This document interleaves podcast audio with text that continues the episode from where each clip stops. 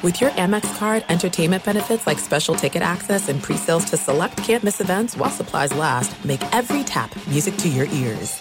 It's Freddie Prinze Jr. and Jeff Dye back in the ring. Wrestling with Freddie makes its triumphant return for an electrifying fourth season. Hey, Jeff. Are you ready to rumble our way into an all new season of Wrestling with Freddie? You better believe I have. I've been practicing my body slams, and I'm jacked. All right, don't go injuring yourself now. We'll be highlighting the best stories and matches of the week in wrestling from AEW, WWE, and have one on one talks with the best talents in the world of pro wrestling. Listen to Wrestling with Freddie on the iHeartRadio app, Apple Podcasts, or wherever you get your podcasts. If you love sports and true crime, then there's a new podcast from executive producer Dan Patrick and hosted by me, Jay Harris, that you won't want to miss. Playing Dirty Sports Scandals. Each week, I'm squeezing the juiciest details from some of the biggest sports scandals ever. I'm talking Marcus Dixon, Olympic gymnastics, Cain Velasquez, salacious Super Bowl level scandals. Join me on the dark side of sports by listening to Playing Dirty Sports Scandals on the iHeartRadio app Apple Podcasts, or wherever you get your podcasts. You are listening to The Dan Patrick Show on Fox Sports Radio. Check in with our good buddy Chris Haynes, Yahoo Sports, TNT sideline reporter, Adam Silver, NBA commissioner, coming up a little bit later on, and Roger Bennett, Men in Blazers, will join us as we talk about Lionel Messi coming to the United States and MLS. Uh, the Joker has 100 points so far in the finals. That's uh, making him the fifth player to score at least 100 points in his first three NBA Finals games. Rick Barry did this in 1967, Allen Iverson in 2001, Willis Reed in 1970, and the Greek Freak in 2021. Let's bring in Chris Haynes, been a busy guy covering the NBA Finals for Bleacher Report and a TNT sideline reporter. If I didn't watch the game last night, Chris, how would you describe it? You know what, DP? Actually, I was a little bit surprised by the turnout of the fan base of the Miami Heat. They're not known to be some of the most passionate, on time fans. And so I, I, was interested in seeing how they were going to show up. And they actually showed up for the first quarter. They were there in their seats for, uh, for the for the for tip. So they were they were punctual. Uh, it, it, didn't, you know, it, it didn't help. Wait, that doesn't sound like the Sacramento Kings of the early 2000s when it comes to a home court advantage. Hey, how was the crowd last night? You know, they were punctual. Yeah, they were punctual. and DP, one thing, one thing, DP, that I discovered in attending a Miami Heat game, they have an actual club in the arena. Like there's an actual club where I'm talking about VIP tables, DJ, the whole club atmosphere. They have it in the arena. And I remember I ventured over there one time and there was a bunch of NBA players who had their VIP booths, had their crew, their people with them, getting bottle service. So I'm like, this is why fans don't show up early for games. This this is why they're here clubbing. It's, it's, it's unlike any other place that's part of the heat culture, right?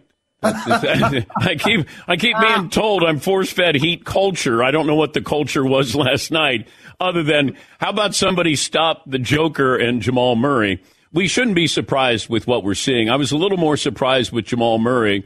It felt like he knew he knew he needed to step up a little bit more, and he certainly did. But I'm curious about Jimmy Butler. We haven't had that you know, Jimmy Buckets here. It hadn't been a great performance so far in the NBA Finals. There's something going on that we don't know about?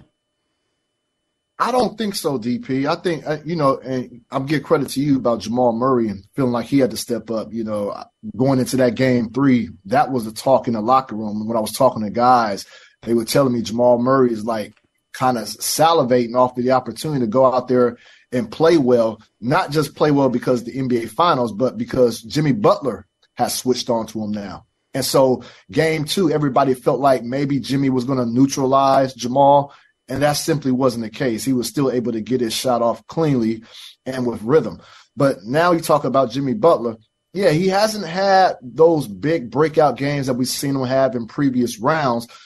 I, don't know if it's defensively what the Nuggets are doing. They're switching everything. You know, Jimmy is getting the switches that he wants. You know, Aaron Gordon will start off on him, then he'll get that screen to get Jamal Murray on him, and then he's getting the shots. And you know, a lot of teams talk about the Denver Nuggets like they don't have rim protection, and so you would think that it would be a little bit more easier to get to the basket, but that just hasn't been the case. I mean, Denver Nuggets are a really good defensively sound team, and that's why they're comfortable switching from one uh, one to four. Uh, Jimmy just hasn't been able to get off. I haven't heard any intel as far as if he's you know dealing with anything, but he's getting his shots. There, he's getting his shots off. They're just not falling with the consistency that we've seen in the previous rounds. I know I'm getting ahead of myself, and I shouldn't do this, but if Joker wins the title let's say he's finals MVP. Now all of a sudden we're going to start with the conversation about him compared to other great centers. So it he goes into a new category. He's going to go into a category maybe with Akeem and David Robinson and Patrick Ewing, where you know he's not Shaq, but but you know two MVPs, winning a championship, and he's having one of the greatest finals postseason performances in history. Do you think it'll be fair if if they win that all of a sudden now we start a different conversation with him? No, for sure. I definitely think he's he's worthy of that. I mean, two MVPs already. I mean, the guy is unstoppable. There's nobody that can stop him. You know, he he doesn't get rattled. You're not going to speed him up because I, I, don't think he can be sped up. but, so, but he, he's just unstoppable. I mean, and just the awkward shots that he takes, and when he takes it, you know, guys feel like, yeah, I forced him into a bad shot. But no, like his shots are just ugly. He's comfortable taking that. That's one thing Anthony Davis told me in in last round. You know, a lot of shots he would shoot with the clock expiring he just get it off in back of his head and they feel like that's a good shot. No, I mean feel like that's a bad shot. Well, it's a good shot for him. And so no, I I definitely think he's worthy to be in that category of some of the big uh, the best big men we've seen in this league. And, you know, footwork, you know, I don't think he gets enough credit for the footwork. His footwork is probably on par with Hakeem Olajuwon. And yeah. I, I, think Hakeem Olajuwon had the best footwork um, as a big man that we've ever seen.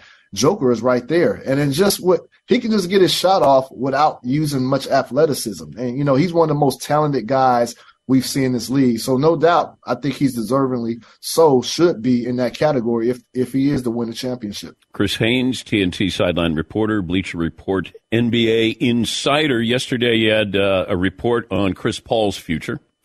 Now, has he been released, or is he potentially going to be released? Because I wasn't quite sure exactly what what the headline was. Yeah. So Chris Paulin's represent representation were, were, contacted yesterday, and I received word that um, they were informed that the Suns intend to waive him before his salary is guaranteed. Now the Suns want to uh, put out that basically there are still options, there are still other things that they're considering. Uh, a trade is a possibility if they can trade him before that June 28th deadline. But Chris Paul and his representation were under the impression um, after that phone call that um, he was being waived, which would make him one of the top free agents this summer. And um, you know that's something he he's looking forward to. I can tell you he's looking forward to seeing what's next in store for him. I was told he plans to play for several more years. Believes he can still do this at a high level, and I think the the stats will still dictate that. And uh, you know he just wants to um, get this situation resolved and get it finalized so he can try to figure out the next steps. All right.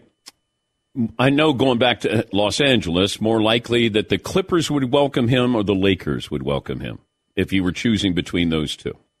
Yeah, if you're choosing between those two, obviously it's still pretty early right now. Um, we haven't got to that stage yet, but just if I'm just looking at the rosters, I think the Clippers are going to really consider re-signing Russell Westbrook. So it probably okay. wouldn't make much sense over there.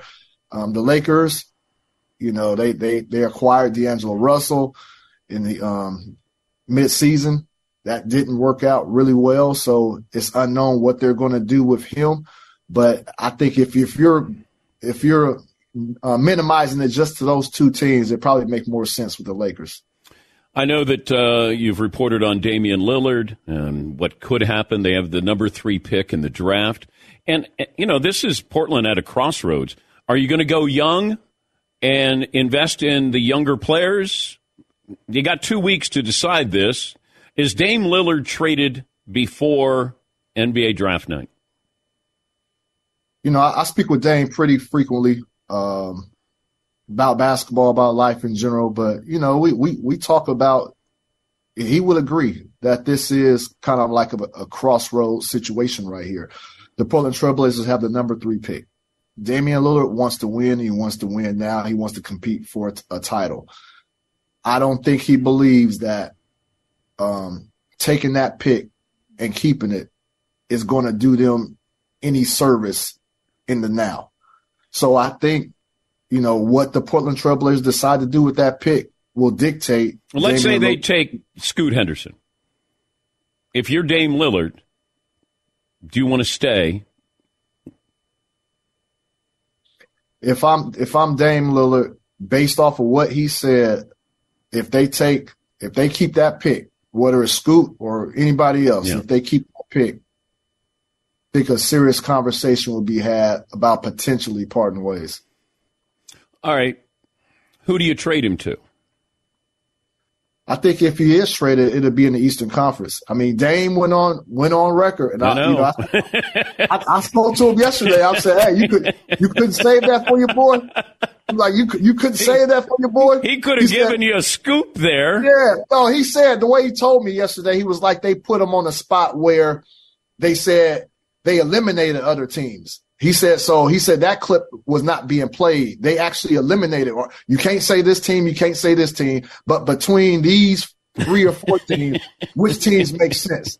He said so. That's how he answered it, and he said that part was actually. Oh, he doesn't fold under pressure. not not on the court. Now all of a sudden they're saying, "All right, you got to choose between these teams." Um, right, okay, yeah. he could say, "I'm with the Blazers. I'm with right. the Blazers." He could have, but I think I think that sheds light I, I, could see the Nets. I, I, I could because he could be the star there. Although, I mean, I don't know how that front office is, the ownership. It's dysfunctional, but by comparison to the Knicks, you know, we're always talking about the Knicks being dysfunctional. I know Miami Heat, he, you know, he's friends with Bam Adebayo, but I, where, let's say, I'll make you GM. Where are you sending him to?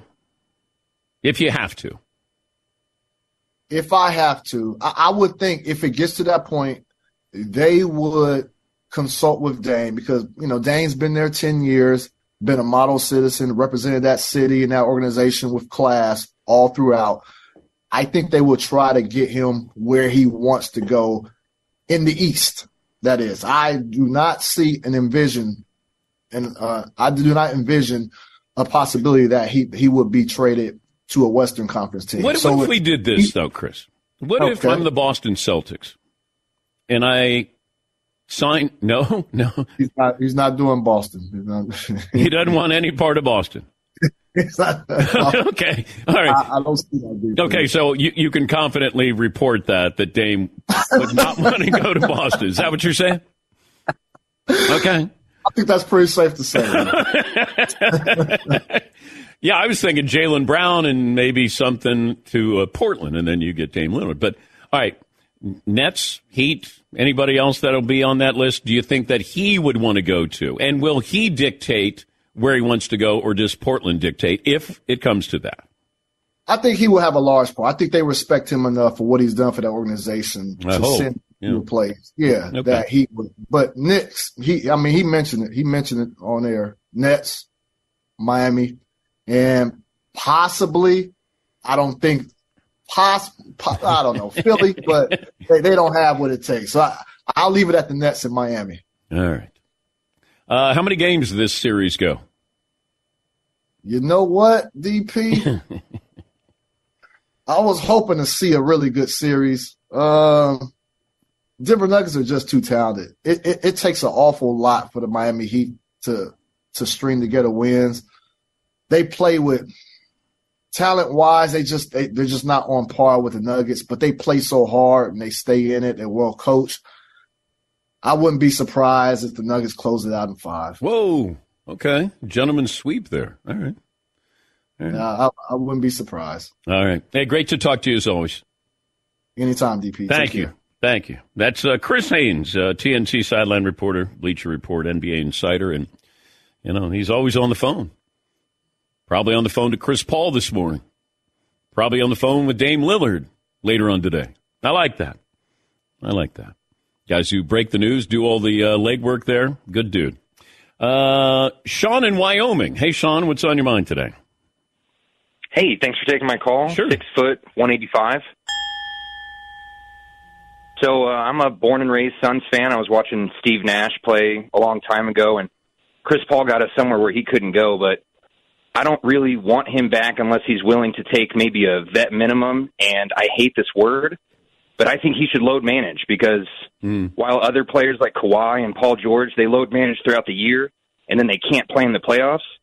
Chris Paul plays 72, 75 games a year, and then he can never make it through the playoffs. Yeah, it's a good point, but I it feels like the Phoenix Suns are heading in a different direction with Frank Vogel as the head coach there, and you know DeAndre Ayton. You got to. Although Frank Vogel has talked about him, and and you know he says I think he can be a really good center. You got to play defense for Frank Vogel. DeAndre Ayton has the talent, but there are times when it feels like he's checked out. Yes, Heaton.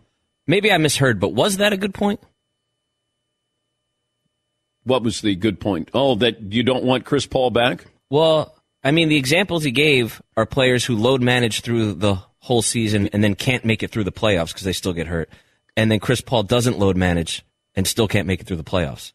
It's like both examples, neither neither can make it through the playoffs. Well, I would have to limit him. I don't know if you can have him play as many minutes as he does. But, you know, can Cameron Payne be a legitimate guy that you can go to more often there? And what's Chris going to cost? Chris is going to cost you $30 million. That's why they're waiving him. Uh, but can you trade him and get something for him? Or do you bring him back for $3 million? And I'm, I know I'm in the weeds here with the money, but it does come down to money, salary cap wise. And Chris is 38. He may want to play for a couple more years, but I don't know if you're playing a couple more years as a starter. Let me take a break. More uh, phone calls coming up. The commissioner of the NBA next hour. And yes, we will talk about Ja Morant and uh, does the punishment now get less, I guess, intense or uh, deeper? Uh, is it going to be a longer punishment, even though now there's a report that he had a toy gun instead of a real gun? So we'll talk to the commissioner. Maybe we're just dealing with semantics here, but uh, we'll talk to him coming up next hour. And Roger Bennett, final hour, we'll talk about uh, Messi coming to Miami and what that means for soccer around the world. We'll take a break. Back after this. Thanks for listening to the Dan Patrick Show podcast. Be sure to catch us live every weekday morning, 9 until noon Eastern, 6 to 9 Pacific on Fox Sports Radio. And you can find us on the iHeartRadio app at FSR or stream us live on the Peacock app. There are some things that are too good to keep a secret. Like how your Amex Platinum card helps you have the perfect trip. I'd like to check into the Centurion Lounge. Or how it seems like you always get those hard to snag tables. Ooh, yum. And how you get the most out of select can't miss events. With access to the Centurion Lounge, Resy Priority Notified, and Amex card member benefits at select events, you'll have to share. That's the powerful backing of American Express. Terms apply. Learn more at americanexpress.com slash with Amex. Attention all wrestling aficionados. Wrestling with Freddie makes its triumphant return for an electrifying fourth season. This is Freddie Prinze Jr., and I am beyond thrilled to announce that our wrestling extravaganza is back, and joining me once again is the one and only Jeff Dye. Get ready as we highlight the most jaw dropping matches, dissect the fiercest feuds, and uncover the latest twists and turns in the world of pro wrestling. We're dusting off our legendary side quests and unleashing a barrage of brand new segments that will keep you guys on the edge of your seat like our talks on Unsanctioned Thursdays. Freddie, you know we got to give the people what they want. This season, we have an all star lineup of special guests who are going to be gracing our podcast, bringing with them their own unique insights, experiences, and all of that in the world of pro wrestling and beyond. Whether you're a seasoned wrestling veteran or a fresh faced newcomer, we promise an experience like no other. So buckle up, wrestling fans. Listen to Wrestling with Freddie as part of the My Cultura Podcast Network, available on the iHeartRadio app, Apple Podcasts, or wherever you get your podcasts. If you love sports and true crime, then there's a new podcast from executive producer Dan Patrick and hosted by me, Jay Harris, that you won't want to miss. Playing Dirty Sports Scandals.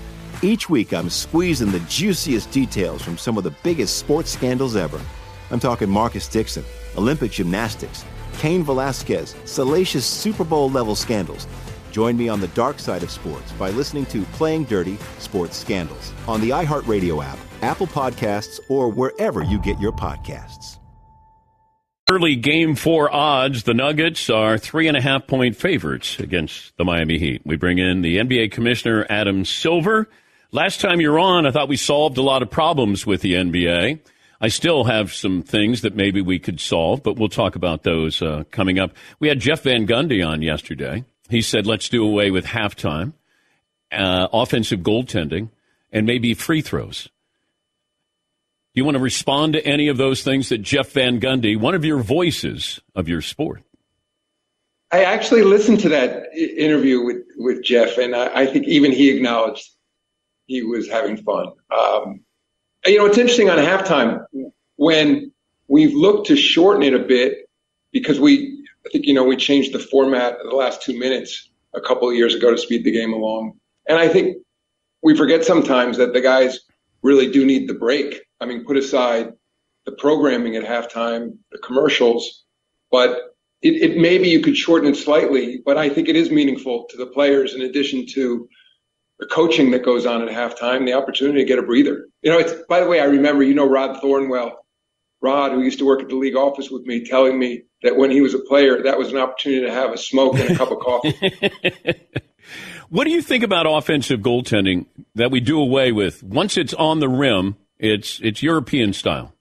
Right, the FIBA rule. That's what we do in the Olympics and in the, the basketball World Cup. I, I think it's an, it's an exciting play you know, we've looked at it, we've experimented with it. Um, you know, in, in, fact, we have a competition committee meeting this afternoon, and uh, it's it's come up over time. It, I think, around some of the uh, Olympics, it's been a, there's been a more serious conversation about it, but for whatever reason, people haven't been talking about it a lot lately. What about the All Star game? Uh, you talked about this yesterday. Maybe the international stars against the American stars. Is is that uh, something that could happen as early as next year? It, it, it, not as early as next year. We're going to be in Indianapolis. Uh, one of the things we're looking at for next year is returning to the East First West format, the more traditional format. I mean, we definitely need to do something. I mean, to to spruce it up a bit. It's uh, you know, I think all the leagues have dealt with issues around All Star. I know when when I was a kid, when you turned into to an All Star game, it was an opportunity to see players you never otherwise saw. You know, and literally to see them next to each other in their uniforms because I grew up in New York. You you know, I was a big baseball fan. You just didn't see players that often. You know, from from other teams. I think now with League Pass, digital media, they're so familiar to players that um, it's there's just something lacking. And I think we need to find a way to create some real competition. And again, an idea that's come up in the past doing, you know, the Ryder Cup style, except not just US versus Europe, US versus the world. And one of the reasons we hadn't done that historically was there's an imbalance because even as the number of international players grow, it's still far less than than half. But I think to me, as as we look to make it more engaging for fans, that shouldn't be the sole reason we don't do it. I think we could add additional all stars. There's something we could do, if, if and, and that's one of the things we're going to talk about today because again, we, we do need to do something to make it more interesting. I was wondering about this. I brought it up with Jeff Van Gundy, where we see flopping. And what if it was called and the punishment was you got the letter F on your jersey? And, and you, you know, it's like the scarlet letter, and the scarlet letter is F for flopping, like a Buckeye for Ohio State football. Yeah, you know that the issue. One of the, uh, the serious things we're discussing is possibly adding a technical for flopping, which they do in international basketball. College added a, a, a flopping technical just this past season. Of course, the issue, one of the reasons we haven't done it historically is because by definition, they're fooling the referees. And we had an after the game remedy, which was a fine. But frankly, if you're successful in fooling the referees, a relatively small fine isn't going to make a, a, difference. You may even be celebrated for having done it. So I, I think we do need, putting aside the scarlet letter, we, I, I'm in favor of adding a technical because even though it'll be a difficult call, there is replay on certain plays, so you might catch it after the fact. And I think there has to be a, a greater disincentive for doing it, and that it, and there has to be a competitive risk to flopping. As the commissioner, how much influence do you have over your TV partners? You know, you got the Joker, who now people are seeing. They're almost forced to see him because he's in the NBA Finals. But to market some of these players, you know, Joker's a hard guy to market. He's not a highlight guy, but what influence can you have over the TV partners of let's can we focus in on some of these other players that maybe, you know, the rest of the country doesn't focus on? You know how quickly you forget when you were at Sports Center calls from me when I was running NBA Entertainment to "Why aren't you running more highlights to fill in the blank?" So, I, so we we have some influence. It's interesting. I mean, to the, the networks, I mean, they do focus on the teams and players that they think are going to be most popular. Um, in fairness to them, the Joker hasn't been in the finals before. Of course, he's a two-time MVP. But we're seeing now, I think I, I read the other day, he went from the 18th most popular player on social media to the number one player on social media over the last two weeks. So fans are responding. The networks will respond. I, I mean, I, have been at the, the, the first three finals games. I mean, it's it's an incredible, you know, display of basketball. I know, you know, you're a former player, a huge fan, you know, and I and I think the country is warming up to it. I mean, the team style that that they play, Miami too, for that matter. I mean, this is just from a from a basketball aficionado standpoint. I mean, this is this is really you know basketball playing at its highest level, and I think and and the by the way, we're seeing it in the ratings. I think you know going in, the projections were that we were going to be down almost 25% from Boston and San Francisco. And of course, that hasn't been the case. In fact, you know, probably after last night, we're going to be up a little bit, which is says a lot about the league that you have two mid-sized markets. Of course, you know, a popular team in Miami, um, a, a, Nuggets team that has never been in the finals, and, and, the fans are responding by watching. Yeah, they're two likable teams. We're talking to the commissioner of the NBA, Adam Silver. What was your reaction to the uh, LIV Tour PGA Tour news? You know, I, I don't know enough from, about what really went on there on the inside. I guess I'm not so surprised given that there was a lawsuit ongoing lawsuit and investigation, and the fact that they were, I think, hurting the golfers at the end of the day. I mean, they were turning golfers against each other. Again, this is just me from a fan's perspective and a fan of, of the sport. I, would also say that I, golf, just like basketball, is extremely global. Um, there's there's interest around the world. I think that you know I was listening to some of the prior comments on your show, and I, I hear what people are saying about Saudi Arabia. On the other hand, and this is for you know good and bad, that when the Saudis invest in sports, it gets outsized attention. Now, I don't want to complain about that because we want to get outsized attention. On the other hand, somebody could go down the list there. They are investors in some of our largest American corporations. Um, some of the most well-known brands have investments from them. And I also think it's a, it's a two-edged sword. I, I, I hear the comments about sport washing. On the other hand, um, you're talking about it, others are talking about it. It's not as if some errant golfer can say one thing about his reaction to Saudi Arabia investing in golf, and that's left at that. I think people are pretty sophisticated. And the same way um, the World Cup, the Football World Cup, Soccer World Cup brought enormous attention to Qatar. I think people learn about these countries, learn about what's happening in the world in, in ways they otherwise wouldn't. So I think the media does its job. Um, but but at the end of the day, I also think, and now talking specifically about the NBA, where we're such a global sport, I, it, I think people are a little too dismissive these days about the benefits that come from the commonality around sports. That with a sport like basketball, our, our finals are distributed virtually everywhere in the world. The, the sport is played everywhere in the world. It's an opportunity to bring people together. I mean, look at we're talking about you know Jokic from you know uh, Serbia. You know, we we have over 25% of our players now were born outside of the United States. I, I just think that there. It's, it's the media does its job. But um, have, people, has South have the Saudis looked to invest or buy an NBA team? No, what would Not you... that I'm aware of. I mean, they that, that, they certainly haven't come to the league office, and under our rules, um, you an individual can only buy an NBA team right now. You can um, a fund, and that's what's happening here. It's, okay. a, it's, it's, a, it's, a, it's called a sovereign wealth fund that's investing in the in the PGA Tour, but we allow funds to invest in teams, but not control teams.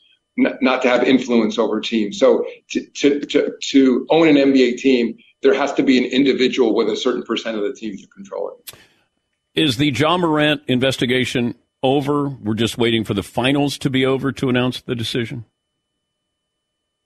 The latter. We are waiting for the finals to be over. Um, I'm aware, of course, of these reports on social media about you know whether the gun was in fact a gun, uh, and so we haven't completely wrapped it up. Does that we, matter, honest, Commissioner, if that's a toy gun? You know, it's it's interesting. It, it's the very issue is for Ja certainly in the first incident was treating a gun as a toy.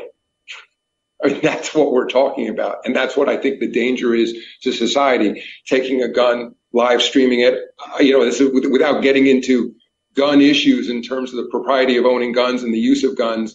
I think everyone agrees that gun safety is critically important and that guns aren't toys.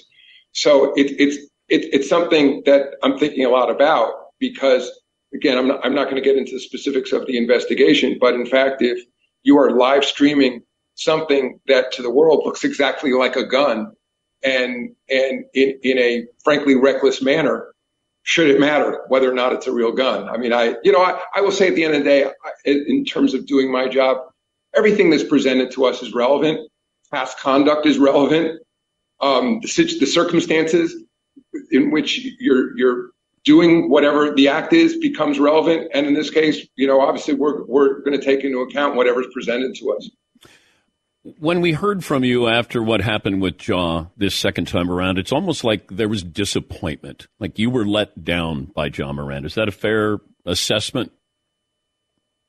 it, it is. and, and Joe Dumars, who now runs basketball operations to the league, and I talked a lot about it because we were both in the meeting with him. Um, the head of the Players Association, Tamika Tremaglio, was in the meeting with us. And just honestly, my sense was he was very sincere in how contrite he was, in how serious he was taking the issue. Again, now talking about the first incident where there's no fact in dispute. He was holding a gun, you know, inebriated in a club, waving it, live streaming it. So the, no, that's the, that's the, the first go round. And I, I know Ja a bit. I, I had known him. I, he's a star in our league. And the sense was he came in, he fully owned it, was saying, I made a terrible mistake. I'm learned from the mistake. And so then to get the report and then to see online that in fact he was then live streaming a gun, certainly looks like a gun, a Glock, you know, in, in a kind of reckless manner. Sure, you know, I was incredibly disappointed. What would be a big suspension I, am not going to get into precise number of games, but um, I, I, will only say in response to people who say eight wasn't enough the first time around, it felt like a pretty severe punishment at the time, and an eight game uh, suspension, of course, without pay.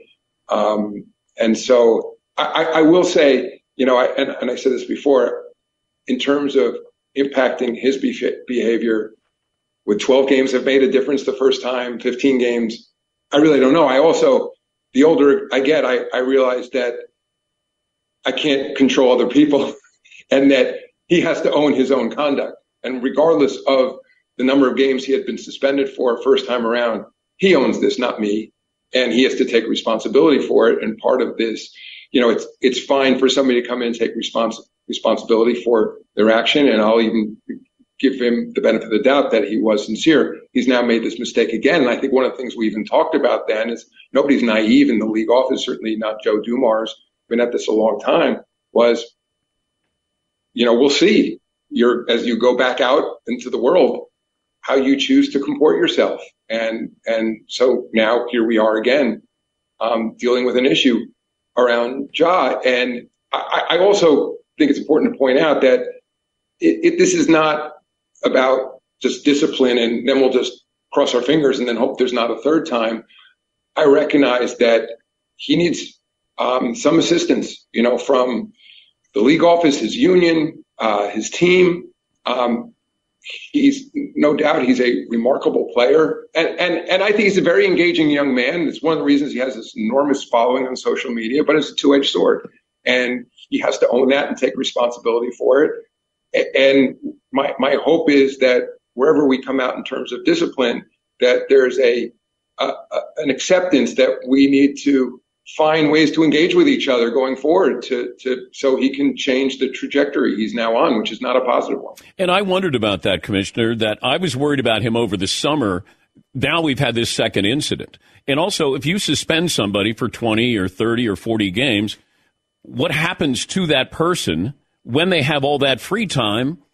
And you could be adding to the, the issue with Ja Morant, not subtracting. Precisely, yeah, precisely. And I'm worried about that too. And so, again, putting aside the number of games that um, we may be looking at, I'd like to come up with a program, and frankly, working with him, um, in which there is a a joint sense, a, a mutual commitment that um, we need to put together a program, um, not something that's you know a couple of sessions and I'm back, but but something that um, where he will be able to use time away from the game. Look, he's suspended right now. I mean, he's away. He, I mean, it's it's the off season, but he's suspended from team activities, and and and there. I want to find a way where, frankly, you know, he's not being kicked to the curb, but basketball will take a back seat. And first and foremost, we're going to focus on him as a young man developing as as a better person is someone who's more responsible, particularly when it comes to guns. I mean, this is a really serious issue. All right, next time you're on, we got to once again. I got to address carrying. Okay, just we, we got we have to address this, and maybe you could bring it up. Maybe just you and me. We just sit down and we discuss. Get get everybody. I don't need a committee. What do you think? We did talk about this last time I was oh, on. I know, I know, I know. It's, it's an issue. It's it's um. I hear you. It's it it's a hard call, and uh, I hear it from fans when I'm in I'm in the stands. And next time, why don't I come on with Joe Dumars, my our, our basketball expert, and let's talk about it because, I, I, you know, in, in all seriousness, I you know, we are the most played team sport in America, and so people can relate to it when they watch the game, and they and they, you know, whether it's, you know, carrying, palming, traveling, whatever it is, people have a sense. And, and one thing that frustrates me in terms of the rules that, as I said, I got a competition committee meeting this afternoon that when it's explained to me by the officials and Monty McCutchen, who, who oversees our officiating staff, it quickly becomes very technical. And I think we need to find a way with our rules that they can be presented in a simple way and well, everything can't be so bright line, but there's a better sense like, yes, that's traveling or no, it's not. And, and, and, and that's something I, I think we can, we should be able to do a better job with. Did you just invite me to the committee? I mean, I, unless, because it's a yes. If you want me involved in this, I'd be more than happy. It's a yes. All right. There you go. It's official. Is there a, like a, a, handshake or a jacket or blazer that I wear, an ID card, whatever I need to be on that committee? You let me know. I will. I will. By the way, I was so I when I was in Denver the other day, I think you know traveling, jumping time zones and things. It was late at night. I was just flipping around the television, and I watched Blended. What'd you think? I thought it was a pretty good movie. I you know I know you've done a bunch of those Adam Sandler movies. I hadn't seen it before. It's a few years old, but uh, I, I enjoyed it. I'm an actor who does sports radio on the side, Commissioner. But you didn't play yourself. You you know, I think in Hustle you played Dan Patrick. Yes. You didn't in Blended. By the way, I'm an aficionado of your films. I thank you. Know, you. That, was a thank you. And and the fact that you call them films and not movies, I I respect that as well. And you know who carries the ball more than anybody? Adam Sandler. Adam Sandler. Absolutely, Commissioner. A- absolutely. You know what? I'm going to get Sandler to do a PSA for the NBA on an anti-carrying program. Thank you. It could have a double meaning, by the way. Yeah, the Ja Morant anti-carrying. Absolutely. I got it, Commissioner. Hey, uh, I know you got a busy day. Thank you for uh, taking time. Thanks, Dan. That's uh, Adam Silver, NBA Commissioner.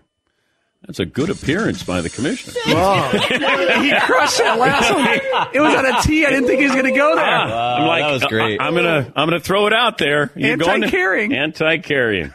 All right, let me take a break. We'll come back and uh, decipher what we uh, just talked about. Great appearance by the commissioner. Appreciate that. Back after this. Thanks for listening to the Dan Patrick Show podcast. Be sure to catch us live every weekday morning, 9 until noon Eastern, 6 to 9 Pacific on Fox Sports Radio. And you can find us on the iHeartRadio app at FSR or stream us live on the Peacock app. Hey, it's me, Rob Parker. Check out my weekly MLB podcast, Inside the Parker, for 22 minutes of piping hot baseball talk featuring the biggest names and newsmakers in the sport. Whether you believe in analytics or the eye test, we've got all the bases covered. New episodes drop every Thursday, so do yourself a favor and listen to Inside the Parker with Rob Parker on the iHeartRadio app or wherever you get your podcast. There's no distance too far for the perfect trip. Hi, checking in for. Or the perfect table. Hey, where are you? Coming! And when you get access to Resy Priority Notify with your Amex Platinum card. Hey, this looks amazing! I'm so glad you made it. And travel benefits at fine hotels and resorts booked through Amex Travel. It's worth the trip. That's the powerful backing of American Express. Terms apply. Learn more at americanexpress.com slash with Amex. Attention all wrestling aficionados. Wrestling with Freddie makes its triumphant return for an electrifying fourth season. This is Freddie Prinze Jr., and I am beyond thrilled to announce that our wrestling extravaganza is back, and joining me once again is the one and only Jeff Dye. Get ready as we highlight the most jaw dropping matches, dissect the fiercest feuds, and uncover the latest twists and turns in the world of pro wrestling. We're dusting off our legendary side quests and unleashing a barrage of brand new segments that will keep you guys on the edge of your seat like our talks on Unsanctioned Thursdays. Freddie, you know we got to give the people what they want. This season, we have an all star lineup of special guests who are going to be gracing our podcast, bringing with them their own unique insights, experiences, and all of that in the world of pro wrestling and beyond. Whether you're a seasoned wrestling veteran or a fresh faced newcomer, we promise an experience like no other. So buckle up, wrestling fans. Listen to Wrestling with Freddie as part of the My Cultura Podcast Network, available on the iHeartRadio app, Apple Podcasts, or wherever you get your podcasts. If you love sports and true crime, then there's a new podcast from executive producer Dan Patrick and hosted by me, Jay Harris, that you won't want to miss. Playing Dirty Sports Scandals. Each week, I'm squeezing the juiciest details from some of the biggest sports scandals ever. I'm talking Marcus Dixon, Olympic gymnastics, Cain Velasquez, salacious Super Bowl level scandals. Join me on the dark side of sports by listening to Playing Dirty Sports Scandals on the iHeartRadio app, Apple Podcasts, or wherever you get your podcasts.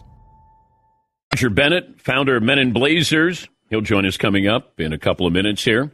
Want to bring back the uh, part of the conversation I had with uh, Commissioner Silver on Ja Morant not having a ruling right now, and the report that it was a toy gun in the second video. Is the Ja Morant investigation over? We're just waiting for the finals to be over to announce the decision.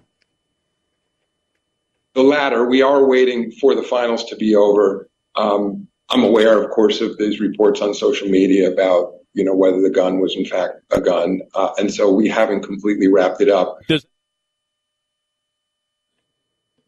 do we have any more on that? It, it's the very issue is for Ja certainly in the first incident was treating a gun as a toy. I mean, that's what we're talking about. And that's what I think the danger is to society, taking a gun, live streaming it, uh, you know, this is without getting into gun issues in terms of the propriety of owning guns and the use of guns. I think everyone agrees that gun safety is critically important and that guns aren't toys. So it, it's, it, it's something that I'm thinking a lot about because again, I'm not, I'm not going to get into the specifics of the investigation, but in fact, if you are live streaming something that to the world looks exactly like a gun and, and in, in a frankly reckless manner, should it matter whether or not it's a real gun? So that's the commissioner for from last hour. Uh, it's all pending here. By the way, this program brought to you by the great folks Mercedes Benz. They say good things come to those who wait. Mercedes Benz SUV family proves otherwise. Takes no time at all. Set up a test drive. Your local Mercedes Benz dealer. Learn more at MBUSA.com. Jesse in LA. Hey, Jess, what's on your mind today? Hey, DP. Thank you for taking my call, of course. Um, so I wanted to touch on the great merger, and I hate that it's happening because you know, I think it's sports washing, and I think when the details come out, this is just speculation. But I think what's going to reveal is the PIF not not only is not they're not an owner of people or or, or a team, it's an owner of a league. And that interview with Adam Silver, I, I thought you did a great job pressing him because it sounds like he's prepping for them coming to the NBA. He was talking very nice, like very nice, a great interview. And I do have a conspiracy for you, Dan. Okay. Um, the conspir- the conspiracy. I, I don't think it's a coincidence that a day after the PGA announcement was made, that Messi, who was decided between Saudi Arabia, Barcelona, and Inter Miami, chooses Inter Miami, and part of the deal is that he now owns a part of Apple, and Apple is the highest valued American company, like our most formidable competition America has to PIF. So conspiracy theory, but you know, I don't think it's a surprise. All right. Well, thank you, Jesse. Let's bring in Roger Bennett, founder of Men in Blazers, joining us uh, now to uh, the celebration here. Messi is coming to the United States. You said it would never happen, Roger, and it has. Danny P, it was a joy to listen to the commissioner of the NBA who looks like my eldest son. He is so gorgeous. To follow him is an absolute delight. And to be here with you on a day which is for all who love the growth of football in this nation, this beautiful nation, it is incredible. Lionel Messi, it's a bit like if LeBron decided, sod the Lakers, I'm going to go to China, I'm going to play for the Shanghai Sharks, I'm going to do commercial deals all over that great nation. Um, that's what Messi's doing by coming here. Conspiracy theorists, I'm sorry, he doesn't own Apple. Uh, he may play in a provisor. That may be, he may play football. He'll still score a couple of hat tricks, but he's coming. It's a very creative deal to make him mm-hmm. come. Um, and I think for Miami, it's probably the greatest day in that city's history since Don Johnson discovered teal. Oh, okay. I like that. okay. How does this affect, what, what does this affect? Who's this affect? Uh, well, America clearly, from your last caller, now has conspiracy theories about football, which is progress. All right. Um, I mean, it's immense. Just to be clear, America's had Pele. You probably remember him, that um, Dan. Yeah, Beckham came here. That is this times a thousand. I mean, this is a gentleman um, who, yes, he's 35, but he's the greatest player of his generation. Um, he's just come off what was a bit like in Greek epic times, there'd be poems written about him. The Argentinian World Cup win in December, he delivered glory to that nation. I think they've just finished the bender uh, of celebration that started um, in the wake of that. And this is bigger than Pele. Oh my God, yeah. I mean, we're living in a different world. We're living in a wired world. We're living in a interconnected world. You know, Lionel Messi may only be five foot seven, but he is a human billboard that is visible from space. We always say the Great Wall of China is visible from space. It's not. But Lionel Messi, what he does, how he plays, what, where he gets his carne asada, where he walks his giant dog, Senor Hulk, all of these make global news the second it occurs and it resounds across the world. And for that to happen in MLS, you know, a league that, to be candid, needed an identity um, you know, the great players were not coming here. They were going to Saudi, Saudi Arabia is offering oil refineries to any great player who wants to go there. Lionel Messi's wife did not want, did not fancy bringing up the three kids in an oil refinery. Yeah, go figure. yes. So she's like, nah, how about Miami? We got an apartment there and credit MLS. You know, the young American players, they're all leaving America. They want to play in the best teams. You know, your Pulisic, your Gio Reyna, your Tyler Adams. They want to play for the best teams they can in Europe. So MLS needed an identity and credit them. They went out and got the biggest face uh, in the global game and he will be playing. Ticket sales have gone up like, you know, you, you watch on StubHub how quickly they shot up to from face value X a thousand, uh, Inter Miami's Instagram, which was a million this time. Yesterday, I think it's just top five million. Um, Stadia will be packed. This is going to be the Beatles reforming, playing mm. across our nation. Mm. And kids, in all seriousness, Dan, kids will be able to pay witness um, to the greatest footballer who I've ever seen. I'm not a religious man, but I've watched him play. I've watched him play in Barcelona, watched him play in Paris. Um, and it is spiritual watching this tiny human being, um, who is, he's like the Dalai Lama in cleats. Where does he rank greatest players of all time? Christian Pulisic number one, and probably Lionel Messi. Lionel Messi a close second. Okay, all right, I respect I mean, that. I, I, he is I mean, he, this gentleman is diminutive. He looks like he's just wandered out of your local supercuts. Um, but there's a there's a, a great poet in Uruguay, Eduardo Galeano, uh, who sadly died uh, recently. But I interviewed him once, um, and he said, you know, Maradona uh, played as if the ball was stuck to his shoe, to his boot, to his cleat. He said Lionel Messi plays as if that ball is actually inside his sock. And it is incredible um, what he does, but it's not just what he does on the field, it's what he does off it. And Lionel Messi uh, going courtside at the Heat, Lionel Messi you know, going down to high five Patrick Mahomes before a, a Chiefs Dolphins game, you know, Jack Harlow jetting in for every single game that he plays. That's the circus uh, times a million that we're about to see. And when you project that forward commercially with a World Cup coming here in 2026, Mexico, Canada, the United States, those two forces together, Dan, um, all of your fans who are probably tweeting and being like, no soccer, Dan. What is this? Remember, Jack Kemp didn't die so that this football could be considered football. Um, they're going to be ge- genuinely very disappointed. Okay, is this a greater moment for the United States or a, a, dis, a bigger disappointment for Europe or soccer uh, outside the United States that Messi has come come here?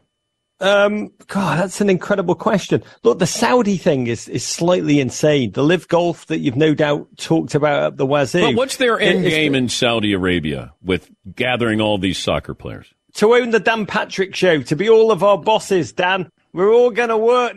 Why are they doing it? Um, not to get all geopolitical on your ass for a second, um, but Saudi Arabia, um, you know, the Gulf, it's a, uh, it, we did a whole podcast series about it with Crooked Media called World Corrupt. Why would Qatar, this tiny country, want the World Cup? Why would FIFA give them the World Cup? Those are the two questions we looked at. And the reality is, um, geopolitically, Saudi Arabia is in a complex place. It has infinite money um, as a, as a petro state, but it also has a deeply complicated reality. Deeply complicated is doing a lot of work there, Dan. They, they murdered Khashoggi, um, the bombing of Yemen, the human rights record. Um, that's rationally deeply challenging to a lot of people. However, Sports is not rational. Sports is emotional. When we watch sports, we the Qatar thing in the run up to Qatar, everyone was like, "Oh my god, we must protest." And then Messi ran through five players, scored an We're like, "Oh my god, did you see that? Qatar's amazing!" And so by linking uh, Formula One, uh, by owning golf, uh, by owning football teams. You know, Saudi Arabia own Newcastle, Qatar own Paris Saint Germain, Manchester City are playing the Champions League final on Saturday. They're owned um, by Abu Dhabi.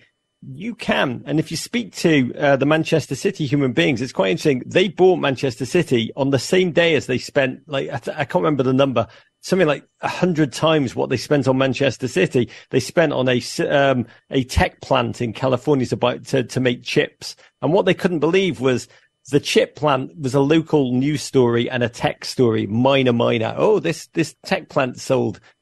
The Manchester City story was heard all around the world. Yeah. And when you buy global football, you are buying the greatest platform to communicate, to rebrand. Oh, we're not Saudi Arabia of the Khashoggi bone saws. We, you see on Newcastle, did you see we've got Messi walking? Here's Saudi Arabia's tourist ambassador. Ronaldo plays here. And that's ultimately, they want the World Cup. The short answer is they want the 2030 World Cup to be in Saudi Arabia. And the way things are going, what does football like more than anything? Not rationality, not geopolitics. Oh, money. Money. They probably will. Do we? It. When do we get Ronaldo? Where? Who's we? The Dan Patrick show. No, no, no. the United States MLS. Does MLS get Ronaldo? Oh, Danny P. Do you want Ronaldo? Do you want no. a preening show pony that is like a bottle of Drakkar on the wall come alive in human form? Is have, that what we have you smelled? Season? Have you smelled Ronaldo before? Um, I have. I have to, I'll tell you this, in, in, you're asking great questions. In 2012, um, I was in Donetsk in Ukraine at an internet, the Euros, the football tournament. Um, and I, my hotel room, I couldn't, you know, what do you hate when you arrive in a city? When you get to the hotel and they're like, sorry, your room's not ready. I was like, so I did the thing you do. What? I, have my room. I'm, uh, and they're like, sir, the check-in is three o'clock. Well, it's 1230. I'm very, and finally, I made enough of a fuss that they put me in a room, and it was quite a nice room. Um, And um, what had happened was Portugal had played Spain the night before. I'd actually been at the game, and um, they'd lost, and so Portugal flew home. And I walked into that room. I opened the door, and my lord, it, I, it, it smelt of Drakkar Noir. It took me months to get rid of the stench of Drakkar Noir. And I said to the hotel manager who showed me in with a key, I said, Ronaldo stayed here last night, didn't he? he, said, he said, yes, how did you know? Um, and I was like, just intuition, maybe? Yeah. Uh, is David Beckham officially an American? David Beckham is an incredible human being. But is he say- American?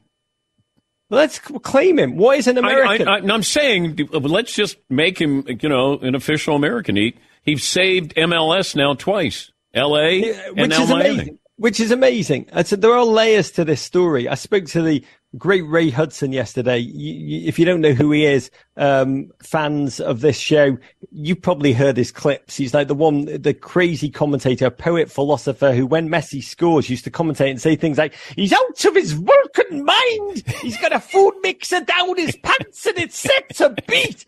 Stuff like that. So I interviewed him because Ray Hudson played in the NASL. He lives in Fort Lauderdale.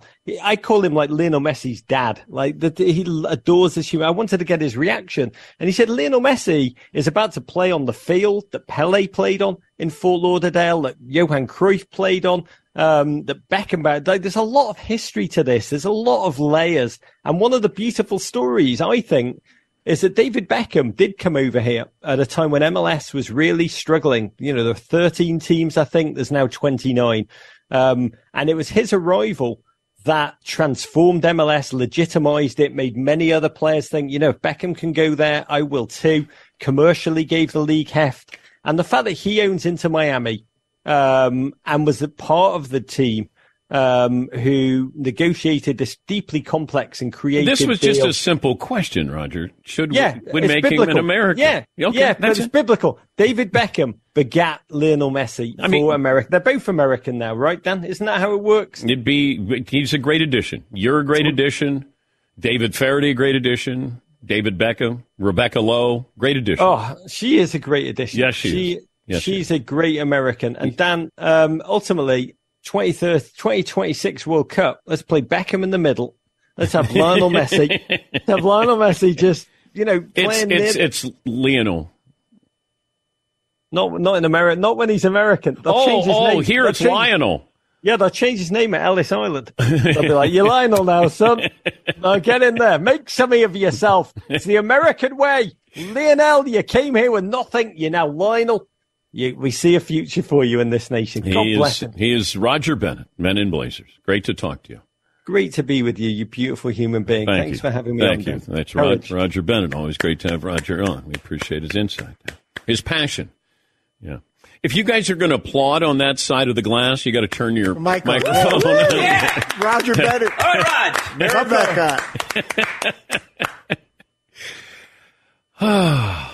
We've had a show today. They changed his name at Ellis Island. You're Lionel Messi. that is great. Make something of yourself. Yeah. It's Freddie Prinze Jr. and Jeff Dye back in the ring. Wrestling with Freddie makes its triumphant return for an electrifying fourth season. Hey, Jeff, are you ready to rumble our way into an all new season of Wrestling with Freddie? You better believe I have. I've been practicing my body slams, and I'm jacked. All right, don't go injuring yourself now. We'll be highlighting the best stories and matches of the week in wrestling from AEW, WWE, and have one on one talks with the best talents in the world of pro wrestling. Listen to Wrestling with Freddie on the iHeartRadio app, Apple Podcasts, or wherever you get your podcasts. More Than a Movie is back with season two. I'm your host, Alex Fumero, and each week I'm going to talk to the people behind your favorite movies. From The Godfather, Andy Garcia, He has the smarts of Vito, the temper of Sonny, the warmth of Fredo, and the coldness of Michael. to the legend behind La Bamba, Lou Diamond Phillips. When I walked in, I didn't think I had a shot at Richie because John Stamos' picture was already up on the wall. Listen to More Than a Movie on the iHeartRadio app, Apple Podcasts, or wherever you get your podcasts. If you love sports and true crime, then there's a new podcast from executive producer Dan Patrick and hosted by me, Jay Harris, that you won't want to miss. Playing Dirty Sports Scandals. Each week, I'm squeezing the juiciest details from some of the biggest sports scandals ever. I'm talking Marcus Dixon, Olympic gymnastics, Cain Velasquez, salacious Super Bowl level scandals. Join me on the dark side of sports by listening to Playing Dirty Sports Scandals on the iHeartRadio app, Apple Podcasts, or wherever you get your podcasts.